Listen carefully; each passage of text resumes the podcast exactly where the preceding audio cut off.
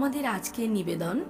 রবীন্দ্রনাথ ঠাকুরের লেখা সেই অবিস্মরণীয় ছোট গল্প পোস্টমাস্টার বিভিন্ন বয়সী শ্রোতাদের কথা মাথায় রেখে গল্পের ভাষার কিছু পরিবর্তন করা হয়েছে। এখন শুনবেন পোস্টমাস্টার গল্প পাঠে রয়েছে আরাত্রিক। প্রথম কাজ আরম্ভ করেই উলাপুর গ্রামে পোস্টমাস্টারকে আসতে হয়। গ্রামটি অতি সামান্য। কাছেই একটি নীলকুঠি আছে। তাই কুঠির সাহেব অনেক জোগাড় করে এই নতুন পোস্ট অফিস তৈরি করিয়েছেন। আমাদের পোস্টমাস্টার কলকাতার ছেলে। জলের মাছকে ডাঙায় তুললে যেরকমটা হয়, এই গণ্ডগ্রামের মধ্যে এসে পোস্টমাস্টারেরও সে একই দশা। একটা অন্ধকার আটচালার মধ্যে তার আপিস। অদূরে একটি পানা পুকুর এবং তার চারপাড়ে জঙ্গল। কুঠির, গোমস্তা, এছাড়াও অন্যান্য যে সকল কর্মচারী আছে, তাদের প্রায় ফুরসতই নেই। আর তাছাড়া তারা ভদ্রলোকের সাথে মিশবার উপযুক্ত নয়। বিশেষত কলকাতার ছেলে ভালো করে মিশতেও জানে না। অপরিচিত স্থানে গেলে হয় উদ্ধত হয়ে পড়ে, নয় অপ্রস্তুত হয়ে চুপ করে থাকে। এই কারণেই স্থানীয় লোকেদের সাথে তার মেলামেশা হয়ে ওঠে না। অথচ হাতেও তেমন বেশি কাজ নেই। কখনো কখনো দুটো একটা কবিতাও লেখার চেষ্টা করেন। তাতে এই তিনি এমন ভাব প্রকাশ করেছেন যে সারাটা দিনই বাতাসে গাছের পাতার মৃদু কম্পন এবং আকাশের মেঘ দেখেই জীবন বড় সুখে কেটে যায়। কিন্তু অন্তর্জামী জানেন, যদি আরব্য উপন্যাসের কোনো দৈত্য এসে এক রাত্রের মধ্যে এই সমস্ত পাতা শাখা, প্রশাখা সমেত সমস্ত গাছগুলো কেটে পাকা রাস্তা বানিয়ে দেয় এবং সারি সারি আকাশচুম্বী অট্টালিকা বানিয়ে আকাশের মেঘকে দৃষ্টিপথ থেকে একেবারে নিশ্চিন্ন করে দেয়। তাহলে এই আদমরা ভদ্র সন্তানটি পুনরায় নবজীবন লাভ করতে পারবে। পোস্টমাস্টারের বেতন অতি সামান্য। নিজে রেঁধে খেতে হয়। এবং গ্রামের একটি অনাথা বালিকা তার কাজকর্ম করে দেয়। বিনিময়ে চারটি খেতে পায়। মেয়েটির নাম রতন। বয়স বারো কি তেরো। বিবাহের বিশেষ কোনো সম্ভাবনা দেখা যায় না। সন্ধ্যার সময় যখন গ্রামের গোয়াল ঘর থেকে ধোঁয়া, কুণ্ডলি পাকিয়ে বের হতো ছোপে ঝোপে ঝিঁঝি ডাকতো। দূরে গ্রামের নেশাখোল বাউলের দল খোল করতাল বাজিয়ে উচ্চ স্বরে গান জুড়ত। যখন অন্ধকার দাওয়ায় একলা বসে গাছের কম্পন দেখলে কবির হৃদয়ও ঈষৎ হৃদকম্প উপস্থিত হতো। তখনই ঘরের এক কোণে একটি ক্ষীণ শিখার প্রদীপ জ্বালিয়ে পোস্টমাস্টার ডাকতেন রতন? রতন দাঁড়ে বসে এই ডাকের জন্যেই অপেক্ষা করে থাকতো। কিন্তু এক ডাকে সে ঘরে আসতো না। বলতো কি গা বাবু? কেন ডাকছো? তুই কি করছিস? এক্ষুনি চুলো ধরাতে যেতে হবে হেসেলে তোর হেসেলে গাছ পড়া হবে। এখন একবার তামাকটা সেরে দে তো। একটু বিলম্ব না করে তখনই দুটো গাল ফুলিয়ে কলকেতে ফু দিতে দিতে রতনের প্রবেশ। হাত থেকে কলকেটা নিয়ে পোস্টমাস্টার ফস করে জিজ্ঞাসা করেন আচ্ছা রতন তোর মাকে মনে পড়ে? সে অনেক কথা। কিছু মনে পড়ে কিছু মনে পড়ে না। মায়ের চেয়ে বাবাই তাকে বেশি ভালোবাসতো। বাবাকে অল্প অল্প মনে আছে। পরিশ্রম করে সন্ধ্যাবেলায় বাবা ঘরে ফিরে আসতো। তারই মধ্যে তো দু একটা সন্ধ্যা তার মনে পরিষ্কার ছবির মতো আঁকা আছে। এই কথা হতে হতে ক্রমে রতন পোস্টমাস্টারের পায়ের কাছে মাটির উপর বসে পড়তো। মনে পড়তো তার একটা ছোট ভাইও ছিল।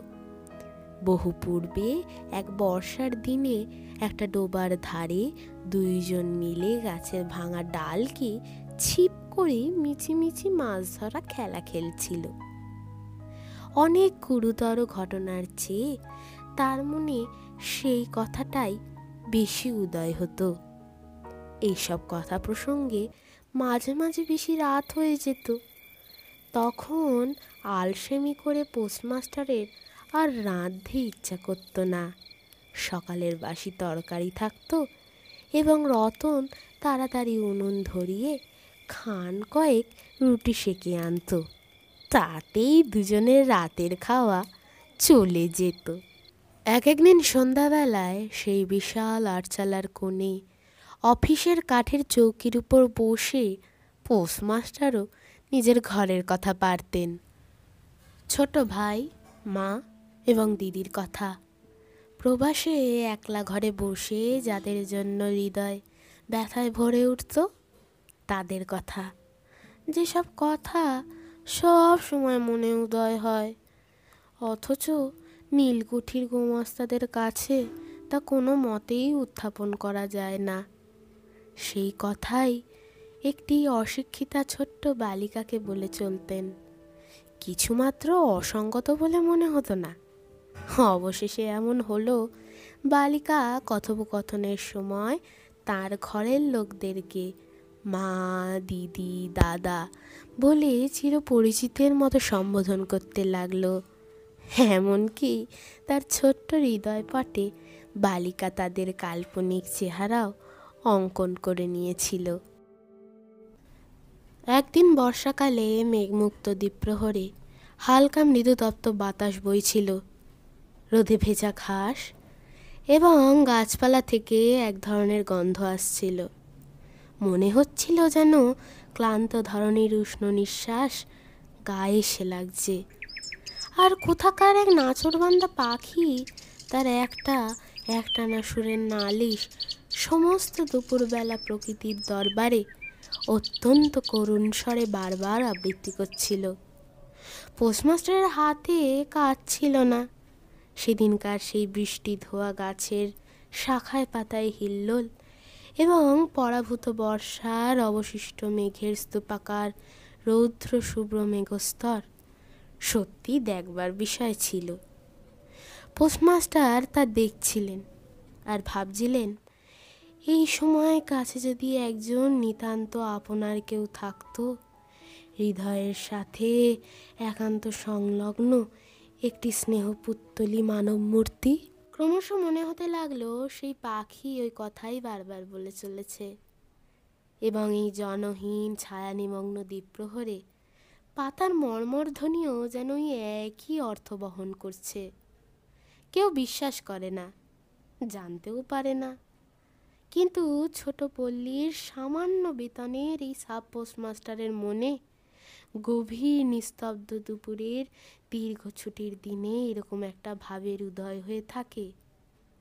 পোস্টমাস্টার একটা দীর্ঘ নিঃশ্বাস ফেলে ডাকলেন রতন? রতন তখন পেয়ারা তলায় পা ছড়িয়ে দিয়ে কাঁচা পেয়ারা খাচ্ছিল। প্রভুর কণ্ঠস্বর শুনে অবিলম্বে ছুটে আসলো। হাঁপাতে হাঁপাতে এসে বলল দাদাবাবু ডাকছ? পোস্টমাস্টার বললেন তোকে আমি একটু একটু করে পড়তে শেখাবো। বলে সমস্ত দুপুরবেলা তাকে নিয়ে সরে অ অরে অ স্বরে আ। অরে আ করে গেলেন। এইভাবেই খুব অল্প দিনেই যুক্ত অক্ষর উত্তীর্ণ হলেন। শ্রাবণ মাসে বৃষ্টির আর অন্ত নেই। খাল বিল নালা সব জলে ভরে উঠল। দিবা নিশি ব্যাঙের ডাক আর বৃষ্টির শব্দ। গ্রামের রাস্তায় চলাচল প্রায় এক প্রকার বন্ধ। নৌকা করে হাটে যেতে হয়। তো এরকমই একদিন সকালবেলা খুব মেঘ করেছে। পোস্টমাস্টারের ছাত্রীটি অনেকক্ষণ দ্বারের কাছে অপেক্ষা করে বসেছিল। কিন্তু অন্য দিনের মতো নিয়মিত ডাক না শুনতে পেয়ে নিজেই বইপত্র নিয়ে ধীরে ধীরে ঘরের মধ্যে প্রবেশ করল। দেখল পোস্টমাস্টার তার খাটিয়ার উপর শুয়ে আছেন। বিশ্রাম করছেন মনে করে অতি নিঃশব্দে ঘর থেকে বেরিয়ে যাওয়ার উপক্রম করল। ঠিক তখনই শুনল রতন! তাড়াতাড়ি কাছে গিয়ে বলল দাদা বাবু ঘুমোচ্ছিলে?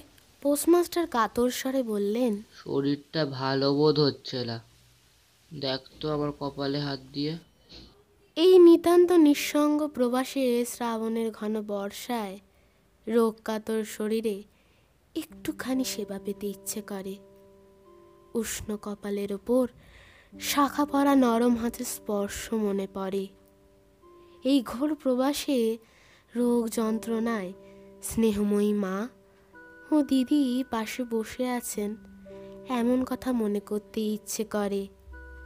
এখানে প্রবাসীর মনের এই অভিলাষ ব্যর্থ হলো না। বালিকা রতন আর বালিকাটি রইল না।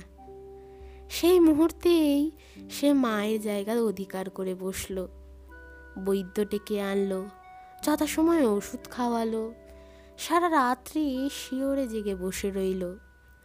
নিজেই পথ্য রান্না করে এনে দিল এবং শতবার করে জিজ্ঞাসা করল হ্যাঁ গা দাদা বাবু একটুখানি ভালো বোধ হচ্ছে। বহুদিন পরে পোস্টমাস্টার দুর্বল শরীরে রোগশয্যা ত্যাগ করে উঠলেন। মনে স্থির করলেন, আর নয়। এখান থেকে কোনো মতে বদলি হতেই হবে। স্থানীয় অস্বাস্থ্যের কথা উল্লেখ করে তৎক্ষণাৎ কলকাতার কর্তৃপক্ষদের কাছে বদলির জন্য দরখাস্ত করলেন। রোগ সেবা থেকে নিষ্কৃতি পেয়ে রতন দ্বারের বাইরে আবার তার স্বস্থানে গিয়ে বসল। কিন্তু আগের মতো আর তার ডাক পড়ে না। মাঝে মাঝে উঁকি মেরে দেখে পোস্টমাস্টার অত্যন্ত অন্যমনস্কভাবে চৌকিতে বসে অথবা খাটিয়ায় শুয়ে আছেন। রতন যখন ডাকের অপেক্ষায় বসে আছে, তিনি তখন অধীর চিত্তে তাঁর দরখাস্তের উত্তরের প্রতীক্ষা করছেন। রতন দ্বারের বাইরে বসে সহস্রবার তার পুরনো পড়া পড়ল। পাছে যেদিন হঠাৎ করে ডাক পড়বে সেদিন তার যুক্ত অক্ষর সমস্ত গোলমাল হয়ে যায়। এই তার একটা আশঙ্কা ছিল। অবশেষে সপ্তাহখানেক পরে একদিন সন্ধ্যাবেলায় ডাক পড়ল। উদ্বেলিত হয়ে রতন ঘরের মধ্যে প্রবেশ করে বলল দাদা বাবু আমাকে ডাকছিলে? রতন কালই আমি যাচ্ছি। কোথায় যাচ্ছ দাদা বাবু বাড়ি যাচ্ছি। আবার কবে আসবে? আর আসব না। রতন আর কোনো কথাই জিজ্ঞাসা করল না। পোস্টমাস্টার নিজেই তাকে বললেন, তিনি বদলির জন্য দরখাস্ত করেছিলেন। দরখাস্ত মঞ্জুর হয়েছে। তাই তিনি কাজে জবাব দিয়ে বাড়ি যাচ্ছেন। অনেকক্ষণ আর কেউ কোনো কথা বলল না। মিটমিট করে প্রদীপ জ্বলতে লাগল। এক জায়গায় ঘরের জীর্ণ চাল ভেদ করে একটি মাটির সরার ওপর টপ টপ করে বৃষ্টির জল পড়তে লাগল। কিছুক্ষণ পরেই রতন আস্তে আস্তে উঠে রান্নাঘরে রুটি করতে গেল। অন্য দিনের মতো তেমন চটপট হলো না। বোধহয় মাঝে মাঝে তার মাথায় অনেক সব ভাবনার উদয় হচ্ছিল। পোস্টমাস্টারের ভোজন সমাপ্ত হলে বালিকা তাকে জিজ্ঞাসা করল দাদা বাবু আমাকে তোমাদের বাড়ি নিয়ে যাবে? পোস্টমাস্টার হেসে বললেন সে কি করে হবে? ব্যাপারটা যে কি কি কারণে অসম্ভব সে কথা আর বালিকাকে বোঝানোর প্রয়োজন বোধ করলেন না। সমস্ত রাত্রি স্বপ্নে এবং জাগরণে বালিকার কানে পোস্টমাস্টারের হাসির শব্দ বাজতে লাগল। সে কি করে হবে? ভোরে উঠে পোস্টমাস্টার দেখলেন তার স্নানের জল ঠিক আছে। কলকাতার অভ্যাস অনুসারে তিনি তোলা জলে স্নান করতেন। কখন তিনি যাত্রা করবেন, সে কথা বালিকা কী কারণে জিজ্ঞাসা করতে পারেনি। পাছে সকালেই প্রয়োজন হয়। সেই জন্য রতন তত রাত্রে নদী থেকে তাঁর স্নানের জল তুলে এনেছিল। স্নান সারা হলেই রতনের ডাক পড়ল। রতন নিঃশব্দে ঘরে প্রবেশ করল।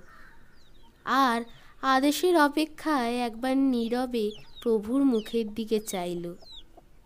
প্রভু বললেন রতন আমার জায়গায় যে লোকটি আসবেন তাকে বলে দিয়ে যাব। তিনি তোকে আমারই মতো যত্ন করবেন। আমি যাচ্ছি বলে তোকে কিছু ভাবতে হবে না। এই কথাগুলো যে অত্যন্ত স্নেহময় এবং দয়ালু হৃদয় থেকে উত্থিত সেই বিষয়ে কোনো সন্দেহ নেই। কিন্তু নারী হৃদয় কে বুঝবে? রতন অনেক দিন প্রভুর অনেক তিরস্কার নীরবে সহ্য করেছে। কিন্তু এই নরম কথা সইতে পারল না। একেবারে উচ্ছ্বসিত হৃদয়ে কেঁদে উঠে বলল না না তোমার কাউকে কিছু বলতে হবে না আমি থাকতে চাই নে পোস্টমাস্টার রতনের এইরূপ ব্যবহার কখনো দেখেননি তাই অবাক হয়ে রইলেন। নতুন পোস্টমাস্টার আসলো। তাকে সমস্ত চার্জ বুঝিয়ে দিয়ে পুরনো পোস্টমাস্টার যাওয়ার জন্য প্রস্তুত হলেন। যাবার সময় রতনকে ডেকে বললেন রতন তোকে আমি কখনো কিছু দিতে পারিনি। আর যাওয়ার সময় তোকে কিছু দিয়ে গেলুম। এতে তো দিন কয়েক চলবে। কিছু পথ খরচা বাদে তার বেতনে যত টাকা পেয়েছিলেন পকেট থেকে সে সব বের করলেন। তখন রতন মাটিতে পড়ে তার পা জড়িয়ে ধরে বলল দাদা বাবু দাদা বাবু তোমার দুটি পায়ে পড়ি, তোমার দুটি পায়ে পড়ি। আমাকে কিচ্ছু দিতে হবে না, তোমার দুটি পায়ে পড়ি। আমার জন্য কাউকে কিচ্ছু ভাবতে হবে না। এই কথা বলেই এক দৌড়ে সেখান থেকে পালিয়ে গেল। প্রাক্তন পোস্টমাস্টার নিঃশ্বাস ফেলে হাতে কার্পেটের ব্যাগ ঝুলিয়ে কাঁধে ছাতা নিয়ে মুটের মাথার নীল সাদা ডোরা কাঁটা টিনের প্যাটরা তুলে ধীরে ধীরে নৌকার উদ্দেশ্যে চললেন। যখন তিনি নৌকায় উঠলেন এবং নৌকা ছেড়ে দিল, বর্ষার বিস্ফারিত নদী ধরনের উচ্ছ্বলিত অশ্রু বাড়ির মতো চারিদিকে ছলছল করতে লাগল। তখনই হৃদয়ের মধ্যে অত্যন্ত একটা বেদনা অনুভব করতে লাগলেন। একটি সামান্য গ্রাম্য বালিকার করুণ মুখের ছবি যেন এক বিশ্বব্যাপী বৃহৎ অব্যক্ত ব্যথা প্রকাশ করতে লাগল। একবার নিতান্ত ইচ্ছে হলো। ফিরিয়া যাই। জগতের সে ক্রৌরবিচ্যুত সে অনাসিনীকে সঙ্গে করিয়া লইয়া আসি। কিন্তু তখনই পালে বাতাস লেগেছে। বর্ষার স্রোত খরতর বেগে বয়ে চলেছে। গ্রাম অতিক্রম করে নদীর তীরে শ্মশানও দেখা দিয়েছে এবং নদীর প্রবাহে ভাসমান পথিকের উদাস হৃদয়ে এক তত্ত্বের উদয় হয়। যে এই জীবনে এমন কত বিচ্ছেদ, এমন কত মৃত্যু আছে, ফিরে ফল কি? পৃথিবীতে কে কার? কিন্তু রতনের মনে কোনো তত্ত্বের উদয় হলো না। সে সেই পোস্ট অফিসের চারিদিকে কেবল কেঁদে কেঁদে ঘুরে বেড়াচ্ছিল। বোধহয় তার মনে ক্ষীণ আশা ছিল, দাদাবাবু যদি ফিরে আসে, সেই বন্ধনে পড়েই কিছুতেই সে আর দূরে যেতে পারছিল না। হায় বুদ্ধিহীন মানব হৃদয়, ভ্রান্তি কিছুতেই ঘটে না। যুক্তিশাস্ত্রের নিয়মগুলি বহু পরে মাথায় আসে। প্রবল প্রমাণকেও অবিশ্বাস করে মিথ্যা আশাকে দুই হাতে বেঁধে বুকের ভিতর প্রাণপণে জড়িয়ে ধরা যায়। অবশেষে একদিন সমস্ত নারী কেটে হৃদয়ের রক্ত শুষে সে পলায়ন করে।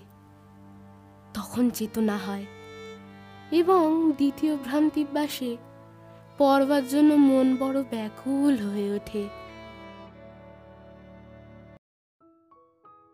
শুনলেন পোস্টমাস্টার। গল্প পাঠে ছিল আরাত্রিক পোস্টমাস্টারের ভূমিকায় অর্পণ রতন ও পরিচালনার দায়িত্বে নিবেদিতা। ভালো লাগলে like share comment and subscribe. শেষ হচ্ছে আমাদের আজকের নিবেদন রবীন্দ্রনাথ ঠাকুরের লেখা পোস্ট মাস্টার